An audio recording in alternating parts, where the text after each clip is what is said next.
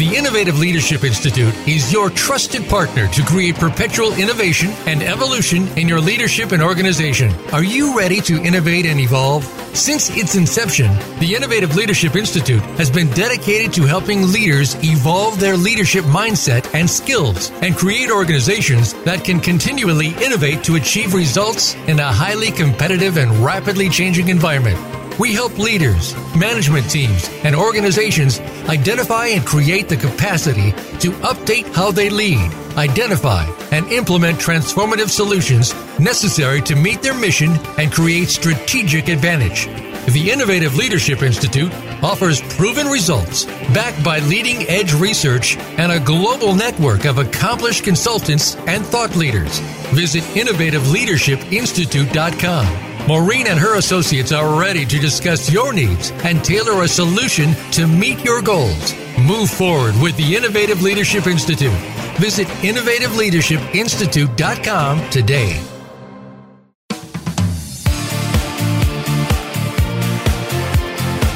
Are you ready to take your leadership in your organization to the next level and beyond? Your competitors will be there before you know it. Today's leaders must perpetually innovate their leadership approach, evolve their organizations, and grow faster than the competition. Welcome to Innovating Leadership, co creating our future with Maureen Metcalf. In the next hour, you'll meet innovative leaders who have become successful at the helm of some of the most respected organizations in the world, and you can become the next big success story. Now, here is your host, Maureen Metcalf.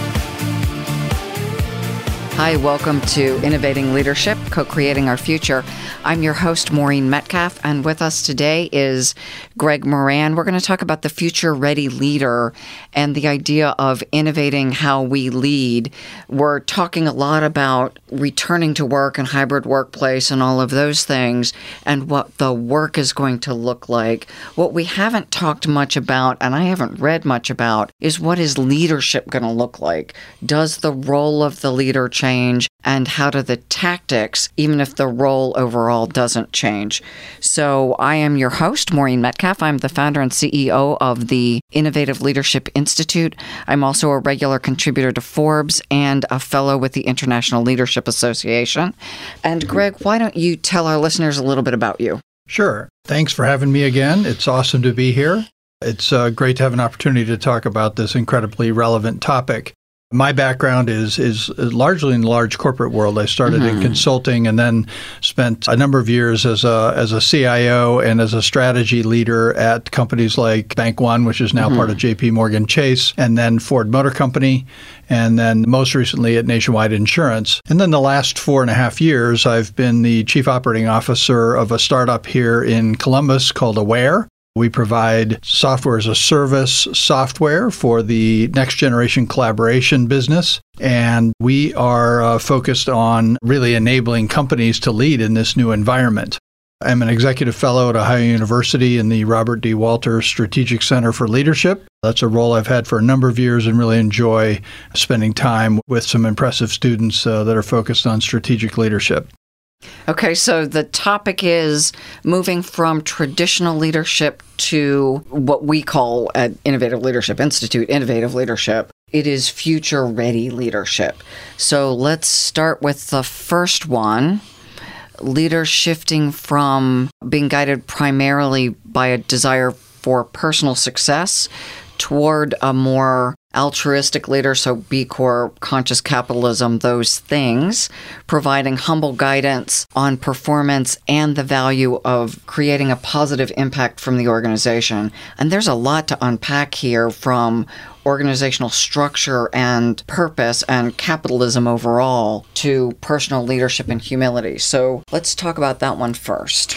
Yeah, I love the I love the setup and I think it's the right one to have first. I think the reality is that we often assume that self interest can't be enlightened. Mm-hmm. And I don't accept that proposition. I think it's completely possible to bring together a desire for personal success on mm-hmm. behalf of your family. Even that can be altruistic, but at the end of the day, looking for personal success so that you can contribute to society in unique ways that are important to you and take care of your family and give them opportunity is not incompatible with being a conscious capitalist, right? But I think it's often presented as an either or. And so, you know, for me, it's about redefining the role of a leader and having that role be more based in honestly, if you wanted to be capitalistic about it, what's the most efficient way to achieve success for all of the various stakeholders inside of a context of conscious capitalism that because of its efficiency probably results in success for you as an individual. And I think that can be achieved. And I think there are some good examples of that when you look around at next generation leaders as you're talking about them. Yeah, I would certainly expect that strong leaders create success for themselves and the organization. It just seems like it's a both and that by doing, quote, the right thing, so the conscious, deliberate, thoughtful decisions, I'm going to create the best outcome for everyone involved, which doesn't mean at every minute I get what I want, but it means over the tapestry of decisions I'm making for all of the stakeholders, we're being, again, thoughtful and considered in the impact across the system of each thing we do. Absolutely, and I think there's that that enlightened view of it, that thoughtful view of it, is really based in systemic thinking. I mean, mm-hmm. we can, you know, we can go back to the introduction of systems thinking in the 1980s. Yeah, I was going to say Chris Argyris and exactly, some of the early exactly, and you can find the roots of thoughtful leadership. Mm-hmm. It's really just stepping back and saying, "Wait a minute, how do I optimize the system?" Right? And it in no way obviates altruistic motives because it could be any type of organization that you're working in, right? But it's still just a way of thinking about leadership that says, are we more likely to succeed if I'm focused on the enablement of success in my team mm-hmm.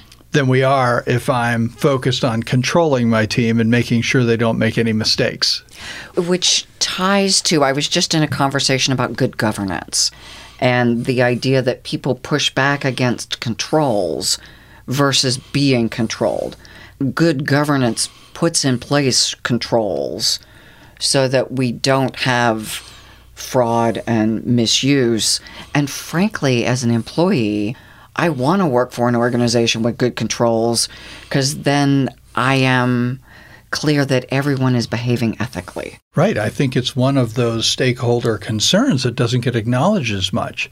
I mean, the ultimate security for an employee is a growing, thriving organization that mm-hmm. can continue to offer them opportunity, right? And I agree with you 100%. Good governance actually creates freedom. It's when you don't have control, when you don't have discipline in an organization, that you find strict hierarchies because there aren't the natural things in place, the guardrails that keep us safe. You know, and so certainly as a COO, controls are a piece of the story for me. And uh, at our company, we started from day one as a six-person startup doing a full audit of our financials. Nobody does that with six people. We did it because I wanted to have that structure in place that would allow us to scale with confidence. And it's paying dividends even as recently as right now as we're talking to, you know, potential investors for the future. The due diligence on our company gets cut by weeks when they realize that we have audited financials going back a number of years and we already have separation of duties and controls in place, right? So I'm with you 100% on that. And that's a piece of what it means to enable because you give people confidence and you give them freedom to just do their role. Well, and I would say then that dovetails with empowerment that you are empowered to do your job. And again, there are guardrails. You're not empowered to do anything, just like you wouldn't empower them to go to work naked. There are just things you don't do. And by knowing the guardrails, again, it should increase my engagement. Just on a side note, you just reminded me of something funny I saw at a big company yesterday that's mm-hmm. welcoming their workers back to the office for the mm-hmm. first time in 14 months. And they've got a whole PR campaign to keep it light and keep it fun mm-hmm. for their employees. And as you walk in the front door, they have a sign that says, This is a pants zone, uh, reminding you that after 14 months of potentially not wearing pants on your Zoom calls, you should remember to wear them to work. But yes, there are intended to be, and, and I think when you design a system of control well, mm-hmm. it becomes invisible. The best systems of control aren't visible and don't hamper your action. They literally just point you in the right direction, and then you're operating inside of that model incredibly effectively. And we can all sort of think about like well designed freeways that enable cars to be moving safely at a high speed because the control system is well designed. Mm-hmm. And the right amount of structure actually creates way more freedom. I'm reminded of a story from uh, Chicago in like 1910, and there were something like five pedestrian deaths a day in the city of Chicago as cars were becoming, mm-hmm. you know, more and more common. That's a great example of not enough structure right? And maybe we've overstructured it, but the reality is today you have probably 10 million more people in cars moving around Chicago today and it would be rare to have a pedestrian death from a vehicle accident, right? Probably not in New York, but in Chicago. That's true. But you get the point, right? Yeah. A little bit of structure actually enables a lot more freedom mm-hmm. for mm-hmm. everyone. And things like controls, who signs checks, purchasing authority, all of those things create an efficient and effective operation. They do. And actually leads really well to the second point, which is command and control mm-hmm. versus a leader leveraging the team for answers as part of the decision making process. And if you're comfortable moving on to that one, yep. uh, I think it's a really good, you know, my notes as I was thinking about this uh, discussion today, I noted context versus control. And once you have that basic system of control in place, then your work as a leader should shift to be creating context for the team so that everybody knows what winning looks like. I remember in my uh, work with, or you know, I've had organizations as big as 5,000 people. I don't have the luxury of explaining the details of next year's operating objectives to 5,000 people, which means I have to find a way to communicate it in a way that's meaningful, hopefully, to all 5,000. And I looked at it through the lens of if I can't create clarity of purpose for the organization in two pages such that every person in the organization can find themselves on the page, then I haven't done my work yet, right? And I tried to discipline myself to getting the messaging so clear that it didn't take more than two pages and everybody knew where they fit in the picture. And that's a hard thing to do. A 10 page document's easy, but nobody reads 10 page documents. Nobody listens to 10 page PowerPoints. Mm-hmm. Two, you might have a shot. So I always looked at that context objective as maybe one of the most important things I do as a leader because if everybody knows what winning looks like, then the degree to which I have to inspect those activities goes down. And the efficiency of the organization in achieving its goals goes up. And your ability to leverage people's creativity because they're shooting for the same goal goes way up, right? So it becomes this you know, flywheel of increasing momentum and success because everybody's pulling in the same direction. And then to build on that, the idea that more and more we're seeing employees wanting purpose. And so when you use the words find themselves in that, I have a sense of purpose in the work I do. I'm not just showing up because I get paid, but in fact, I make a contribution to something bigger than myself that I am proud of doing. I couldn't agree more. And that's a great way of talking about what I mean by find yourself on the page, because the connection should be not only to the organization that they might be working in, but ultimately to the consumer of the product and service that we provide, right? So, you know, most recently Nationwide, I had a 2,000 person shop in IT infrastructure. That doesn't feel like it's connected to the customer. But I always started that sort of context exercise by making sure that we were connecting that what we did to the actual experience of mm-hmm. a policyholder at Nationwide Insurance. Because ultimately we enabled that. In fact, we brought the business to life every morning right? Because we were the circulatory and the nervous system of the company. And when people understood that, you know, my work on the network that enables our agents to communicate with us and communicate with the customer in an effective manner is directly affecting the experience of somebody who's just had a car accident and is having a moment of truth. That feels really different than can you speed up the network today? uh, having had a car wreck not too long, minor bump, what I wanted to be able to do was know that I could get my car fixed so I could continue to go to work. This was pre working from home and no pants. Um, and so as you're talking, that was exactly what went across my mind is the difference between the experience of I have to go through a bunch of hoops because I was the one who got in the wreck, which felt punitive versus my insurance company took care of me. Very different experience. Right. And so, you know, in, in that particular business, connecting what we did in infrastructure every day was the beginning of context. Because otherwise, to your point, you're kind of like, I'm just meaninglessly in this building working on switches in the network control center. To what end, right? Yeah, you know, other particularly than, if you're working third shift in an operations center, right? Mm-hmm. And, and you haven't seen the light of day you know, or anybody but your immediate coworkers for six months, the connection can get lost. And so, starting with that broader connection to purpose of mm-hmm. the organization and who we serve and why we serve them, and then you can begin to ratchet it down to, and here's the connection point to you, and here's why this is important. Even if it's an efficiency objective, you know, this year we've got to take 10% out of the cost of whatever it might be, right? Well, why is that important? Well, that's important because we can't serve the customers we want to serve if we're not competitive. You know, again, I was just on a call where somebody was making the observation why do we want to get more efficient so we can make our ex owners have fancier stuff? And again, making the connection to our end customers who are trying to afford car insurance during a pandemic. The efficiency often gets passed to people who can now balance the economics of food, medicine, car. I guess we didn't pay much insurance during the pandemic because we weren't driving much, but those balancing acts, and again, the context really matters. It's about creating the experience for our end customer and also making sure we get paid fairly there's always an assumption that if you're saving costs to make margin, that you know you're paying off somebody, some other stakeholder in the system, and there certainly are examples of that. But in the context of what we're talking about, an enlightened leader here, uh, you know, an innovative leader, somebody who's a future-ready leader, they're looking at for the lens of we want to provide the best product or service to our customers. And if I lose my ability to compete in this marketplace, I lose my opportunity to provide that service to that customer.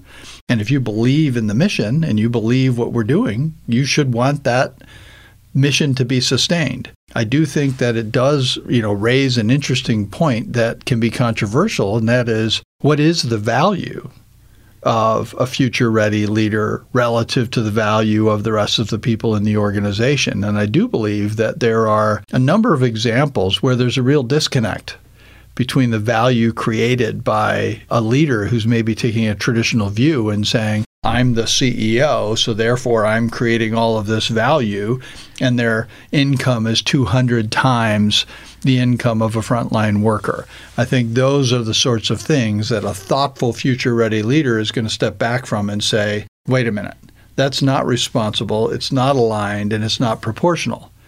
So, what are some ways that we can create a compensation model, for example, that doesn't create this bifurcation, if you will, in the workforce that's enabling the very product you're trying to offer?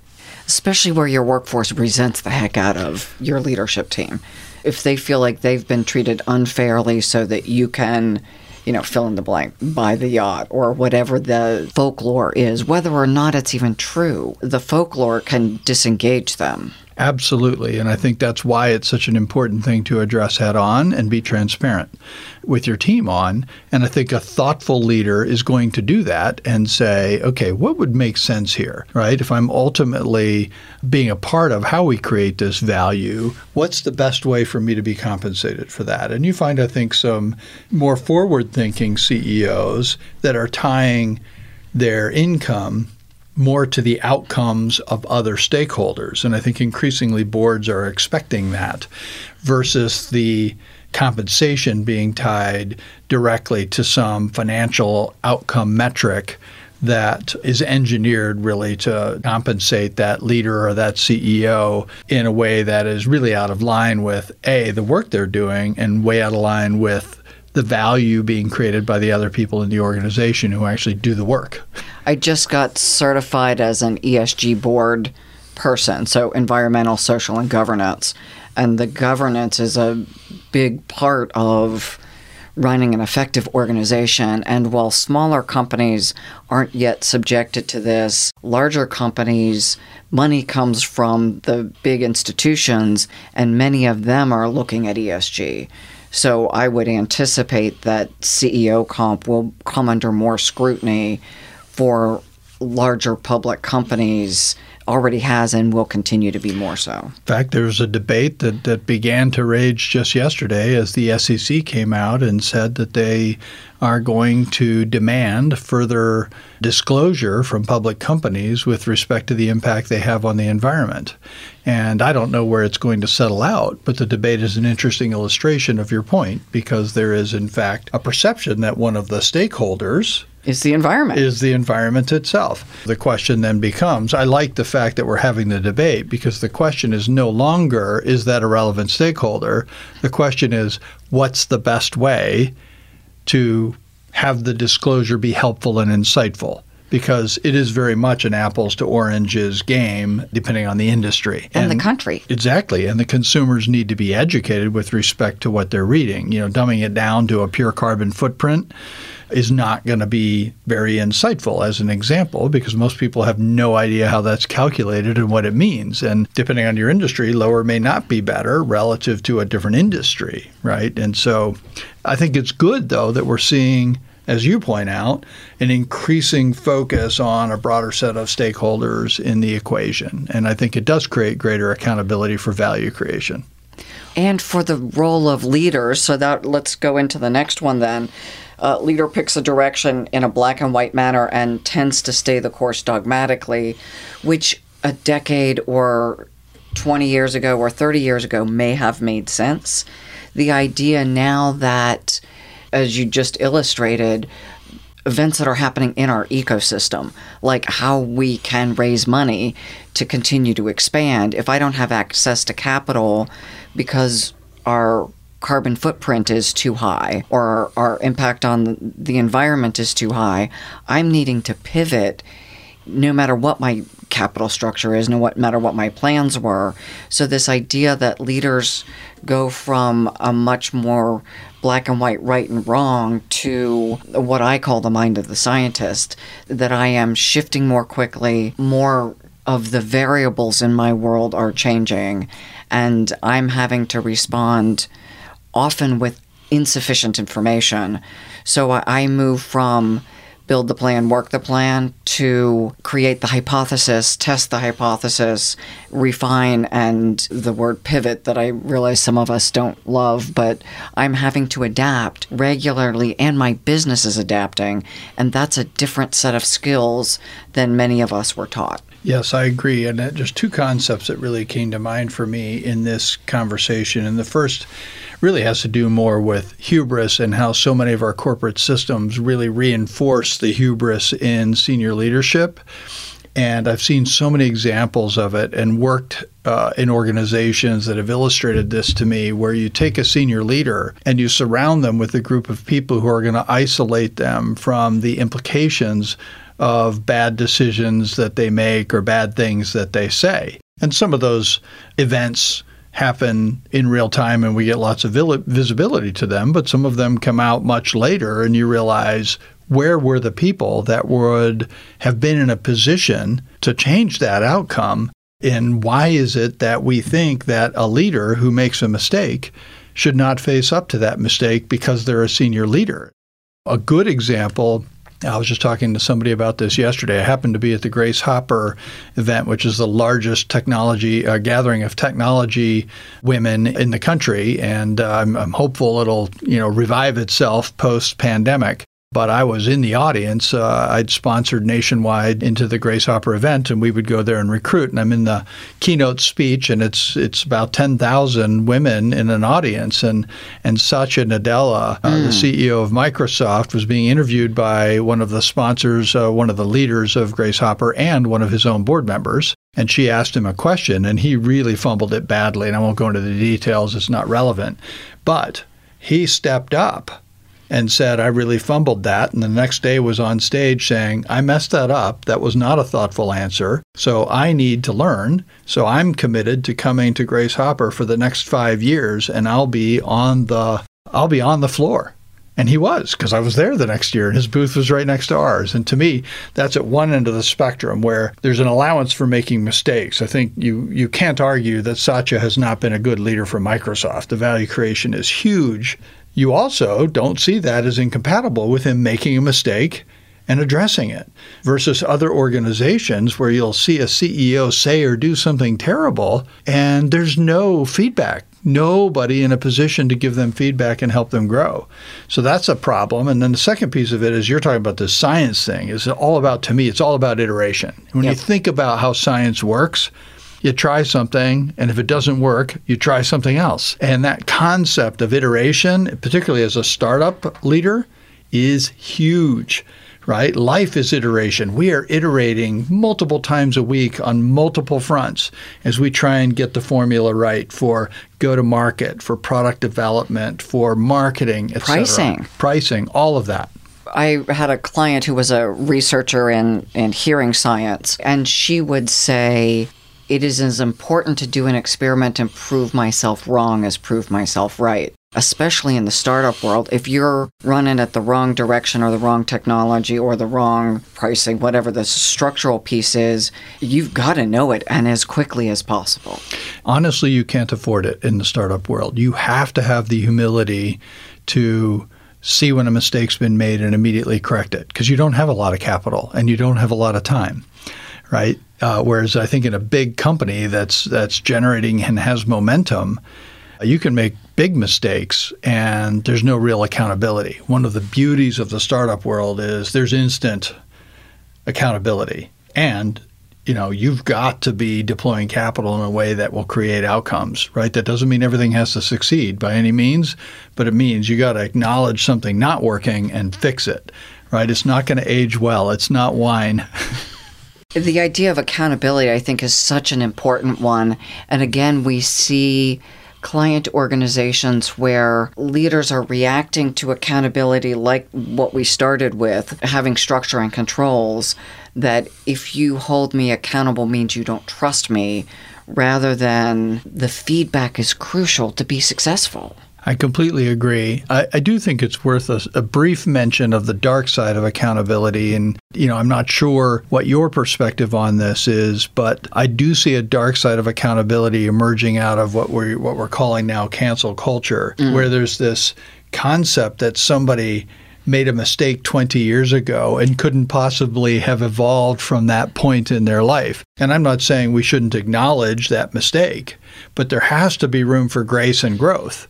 And I, as a leader, have made many mistakes, some of which were more damaging than others. And I try to acknowledge those, but I've certainly grown as a leader as well. So there is a dark side to accountability that sort of says it, it needs a statute of limitations and or it at least needs a and who are you now sort of moment right have you grown have you become somebody different have you changed your perspectives on something and i do think we've got to be very careful to preserve that because that's how people become great leaders in most cases. They're not born as great leaders, they've learned.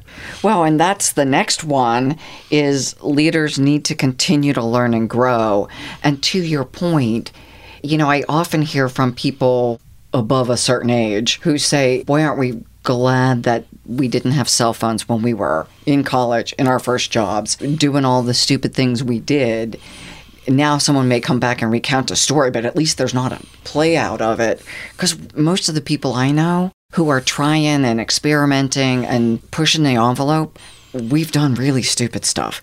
We're lucky to be alive, let alone. I think there's at least an anecdotal correlation between people who push the boundaries and people who evolve to be great leaders. And within limits. Absolutely. Not No, I'm not talking about beating you know, people lying, the... cheating or stealing, right? But people who were trying to find their place in the world. And I think there are, you know, there is somewhat of a correlation between people who are looking for finding boundaries. Again, mm-hmm. the boundaries aren't pretend, so some of them are real but are trying to figure out a way to get something done. And I think you see that in the startup world a lot, right? Where there's the challenging of norms, right? When you think of something like Uber, Uber was born out of the challenging of norms and saying, like, maybe there's a different way to do this. And I'm certainly not here to argue that Uber is a perfect company. They have demonstrated beyond the shadow of a doubt that they are not perfect and there are aspects of their business model that are very exploitive. So that's not the point I'm making. The point I'm making is that model of ride sharing was born out of a challenging of the assumptions under those assumptions, if you had just stuck with the rules, that's illegal, right? But they pushed the boundaries and found that the consumer wanted this service. And then regulators, city managers, mayors, etc., were all forced to go, okay, how are we going to deal with this? Our people want this. That's a very different problem to solve for than you're not allowed to do that. Oh, okay, I'll go home. Right? So I think there is a challenging of norms that can be really, really important to creating value. And I would say challenging of external norms, systems, processes, structures, and also my internal norms. Who am I and what do I stand for? When I'm pushed, what are my absolute core values that I will not violate? So I think there is a bit of knowing myself and finding creative ways to solve problems and also knowing where I will ethically not cross. Because I think back to the balance between structure, process, control, and freedom, both can be in play at the same time. I agree. And it's, it's kind of interesting you bring that up. It's something I focus on very early in the development of the leaders that we teach at Ohio University in the strategic leadership program that uh, I'm involved in in the earliest sessions, they're able to get into the program as sophomores. And usually, when I sit down with them as sophomores, the very first conversation I have with them is about values and how important it is for them to take their values with them in the workplace. Because many of them are under the impression that I should enter the workplace as a blank slate and I'll take on the values that I see around me that will make me successful. Well, following that premise, you get Enron right? You get people sitting in rooms figuring out how to defraud their investors and their customers, you know, because they've worked themselves into a corner where there's no ethical way out, right? So I couldn't agree with you more. And by the same token, I think your values can evolve. And I would say, you know, I'm a great example of that. I grew up as a missionary kid in Africa in an incredibly dogmatic world that was incredibly focused on rules, mm-hmm. right? And I I would be the first to say that some of those rules in retrospect seem ridiculous and had no grounding in actual value to other human beings. They simply had their roots in strong preferences that people in that particular denomination held to because it gave them a sense of identity. And I'm not judging them for having that point of view, but I certainly evolved on some of those things. You know, if I, the college I went to, if I went to a movie, I got a three day suspension. Seems right. not practical given your current. Right. Life. So it's just, yeah, it just, it was kind of one of those things where that was a preference of that community and I had to honor it when I chose to join it. But it doesn't mean I have accepted that as an ethical boundary. Certainly was not to me an ethical boundary. And that to the point of leaders grow and evolve often when they're tested. It's easy to say, I value integrity. When I'm painted into that corner, what do I do? We often have beautiful statements, and it takes a lot of grit to really stand up when pushed and take the stand. Yeah, I think Wells Fargo is the best example of that. And I share that a lot with the students I talk to. So Wells Fargo had 5,000 bankers that created false accounts on behalf of customers so that they could get their bonus. Wells Fargo incented their bankers on what they called share of wallet, the number mm-hmm. of accounts that they had with a customer. And if you didn't achieve growth of a certain amount in accounts, you didn't make your bonus. And you know what I've shared with the students is you have to know the answer to the question as to whether or not you're going to do that long before you're in that moment. Because I promise you, when you have two mortgages, a kid in private school, and you're trying to buy a lake house, and you're going to miss your bonus, and you don't know the answer as to whether or not you'll cheat, you cheat. You cheat. 100% of the time. And then I challenge them to say 5,000 bankers.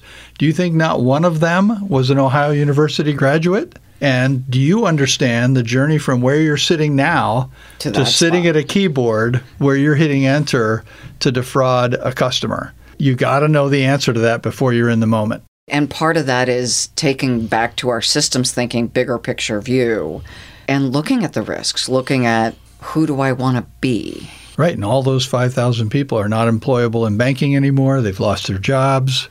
You know, that was a win the battle, lose the war proposition based on a very simple ethical choice.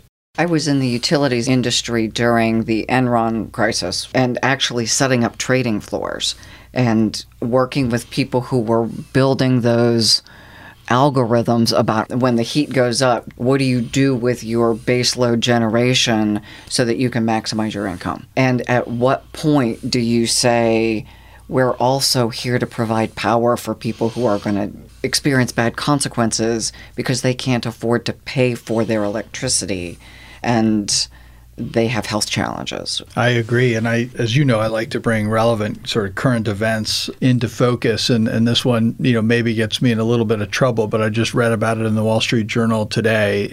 One of the big New York investment companies that I won't name for, you know, for purposes of this illustration, but anybody can find out, has just committed I think it was $6 billion to a real estate investment fund where they're going to buy houses and then rent them out and also do leasebacks from owners that are strapped for cash and say you can sell us your house and we'll lease it back to you um, so that we can ease your financial burden. The implications of this are going to be huge. You're basically taking a housing market and making it inaccessible to the typical middle class person because they can't compete with a cash deal from a big investment company. And it's going to have the effect of further inflating home prices. And so you're going to take significant swaths. I mean, you've got counties in the US now where 50% of the sales are to investment companies. I look at that and say somebody's got to step back and look at that from an ethical standpoint, from a societal good standpoint, and say, is this the right answer? It's possible, just like declining balance mortgages were possible in 2007. Were they right? I think we can look back with a pretty clear lens and say, yeah, that was not a product that should have been brought to market. You know, the other thing, as you mentioned this, is the question of equity and redlining and something that makes housing less accessible, especially to our minority communities, again, accelerates the burden on some groups more than others. Yeah, I mean, I think the data is relatively clear that home ownership is one of the fundamental building blocks of generational wealth. I think we do have to pay attention. That leads us maybe to the next one, which is about a leader managing people to perform by being autocratic and controlling. I've got to believe in these organizations, there's some people that are going, hey, uh, is this really a good idea? or at least they're thinking it. Right. But it, the question is can I push back? Is it an environment that is safe to say to whomever, a boss, who controls my fate in some ways, versus the leader who is, as you described earlier, I motivate people by creating a strategy that they can find themselves in. I coach and mentor them. I create opportunities for them to grow and thrive, not tell them to sit down, shut up, and do what they're told. Right. Your definition of a future ready leader is a leader that motivates people to perform through strategic focus, mentoring, coaching, emotional and social intelligence. Does that sound like a leader who doesn't want to listen to the opinions of his team or her team? What came to mind for me as I read this was when I was at Ford, I began drawing my org charts upside down uh-huh. for any presentation. And I did that because I wanted to send the message that I'm not sitting at the top of the hierarchy. I'm sitting at the bottom of the hierarchy. I didn't do work. I had 5,000 people. I mean, I did work, but I didn't do the work of like Coding and- coding and all that sort of stuff. So I really was sitting there as infrastructure for the organization. I'm there to support the team. And if I'm there to support the team and they're the experts at what they do, I had I think at Ford I had 300 PhDs on my team. They knew things that I did not know and was never going to know. My job is to enable all of that capability to be brought to bear on behalf of the customers of Ford Motor Company and the other employees of Ford Motor Company and the investors of Ford Motor Company. And so that concept, I think, really flips the paradigm of what your job is as a leader. And yet, I hear people say, I work for my employees. And I am very clear that we all work for the mission. I don't work for Bill down the hall. No matter who we are, we're working for the mission of the organization, which then makes the ethical question different. Would my brand support this behavior? That's exactly right. So, my job is, yes, to absolutely steward the welfare and the engagement of my team, but also in service of my customers. And that's often a difficult dance. It is, but I think it leads if you allow yourself to think that way and realize that it's not about you. I tried to take that language of somebody works for me out of my uh, vocabulary mm-hmm. a long time ago. Yeah, because I think it just reinforces that paradigm. One of the very first things I tell employees, I meet with every employee when they join Aware and we do a culture session. And one of the things we talk about there is there's no hierarchy here in terms of communication. We have different hats we have to wear, different mm. roles to play as we try and, you know, grow this company, but there's no gatekeeping. If you want to talk to anybody in the company, you can talk to that person in the company. Yet you have accountabilities legally from a governance perspective. Agreed, but those are not incompatible with the free flow of, of communication. In fact, they're enhanced by the free flow of communication because they narrow the gap in time and distance between the CEO and the frontline worker because there's no hierarchy they have to go through. They can just go tell our CEO, hey, I think we've got a problem. What I was trying to illustrate is that open communication doesn't minimize the fact that you still have responsibilities. Absolutely. Flat doesn't mean Greg's name isn't on something that commits him to a fiduciary responsibility, Absolutely. and my name is not. Right, and we have tight governance. Like there's a group of elected officers that the board is empowered to commit the company to a transaction. We respect that. But that's a role to play, right? It doesn't define who you're allowed to talk to. It doesn't define what you're allowed to talk about, right? I agree. I'm just trying to point out the distinction that people often link those together and you have decoupled them. And I, I, want people to hear that these are decoupled and that by flattening the organization doesn't, in fact, minimize I'm still accountable for certain things.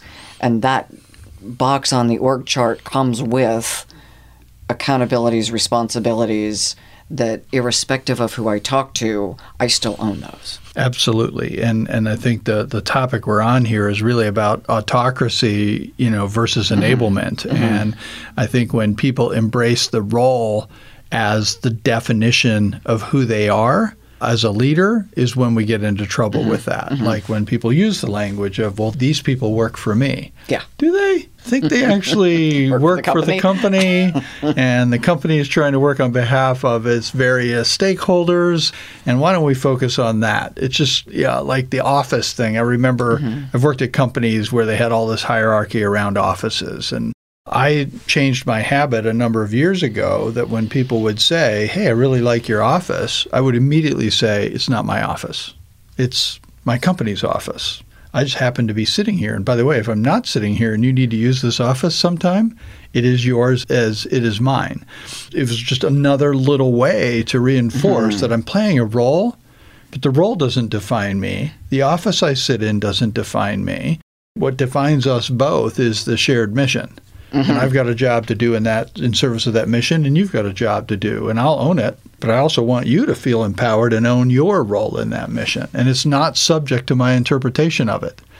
Right? I mean, to some degree, I'm going to try and create context because that's part of my role, but it's not autocracy. Right. Right. Right. So that leads us into then the next one leaders tending to the numbers and using quantitative measures that drive those numbers. I still think that is valuable. And it now turns to leaders paying attention to performance, customer satisfaction, employee engagement, community impact, cultural coherence, and a range of other measures, all of which form the tapestry or the context of who I am, who my mission serves.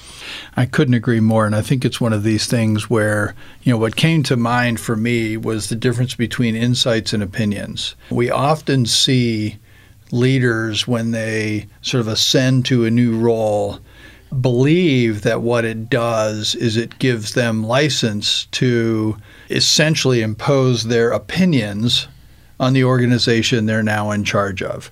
You'll see a CEO and he or she will, you know, ascend to that position or be hired into that position and say, we're going to move in a different direction without taking that time to really understand the system that they're taking over and what they're really accountable for. And uh, that's really dangerous. You know, when you look at going back even to Deming, Deming said the most dangerous thing you can do is make changes to a system you don't understand.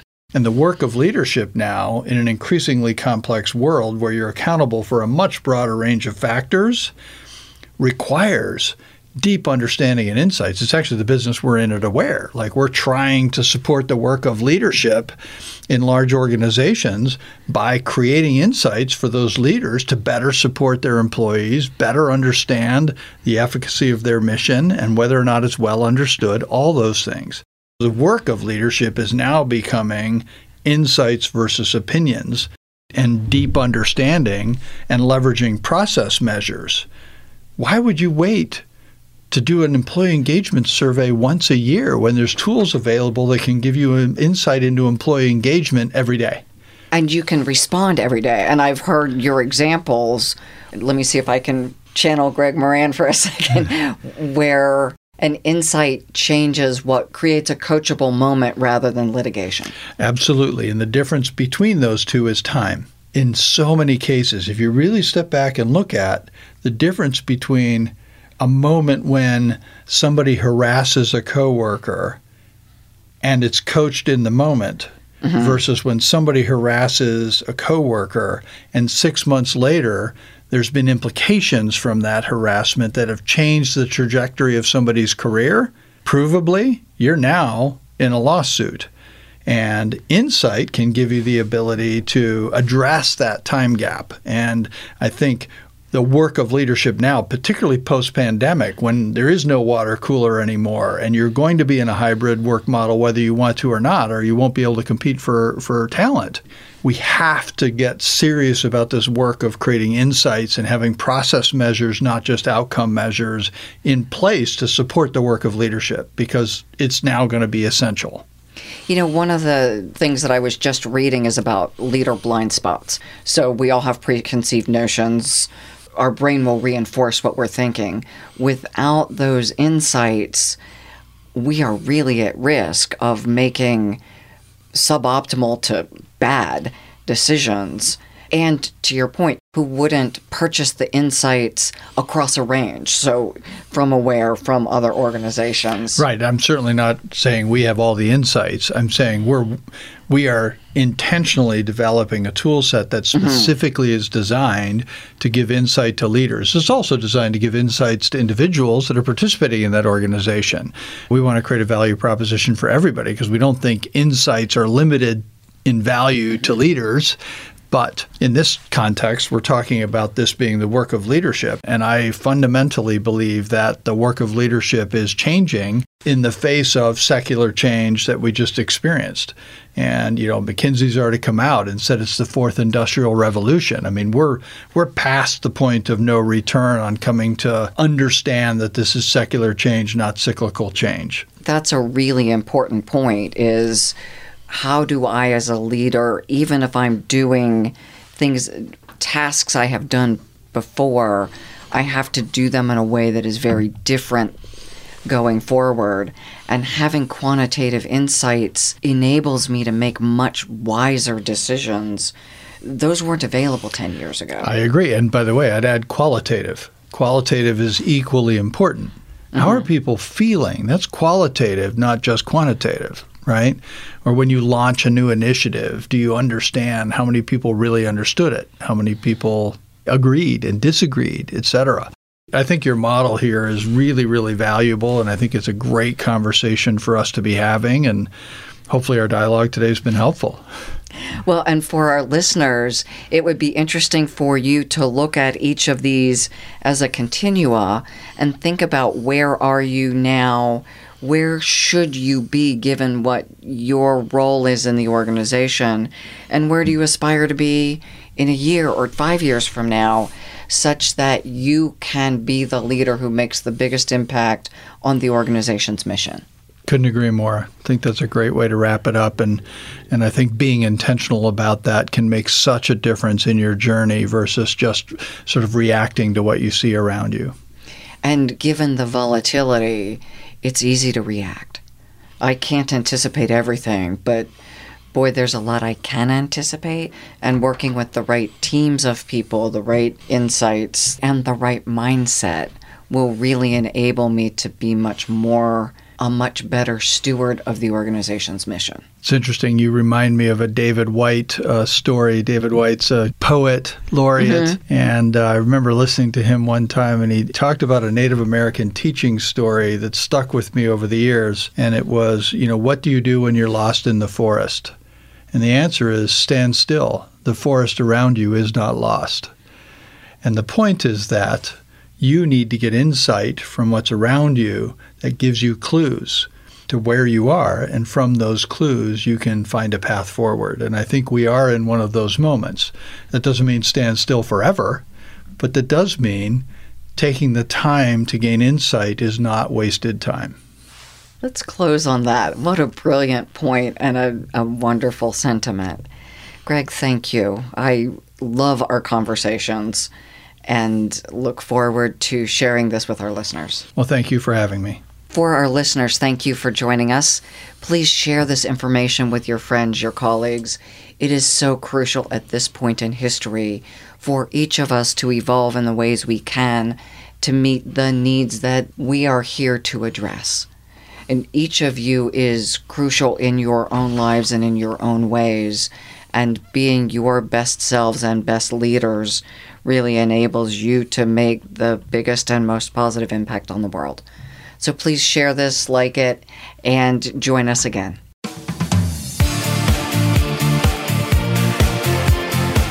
Thank you again for joining us this week. Please tune in for another edition of Innovating Leadership, Co Creating Our Future with Maureen Metcalf next Tuesday at 11 a.m. Pacific Time, 2 p.m. Eastern Time on the Voice America Business Channel. We hope you'll join us then and have a great week.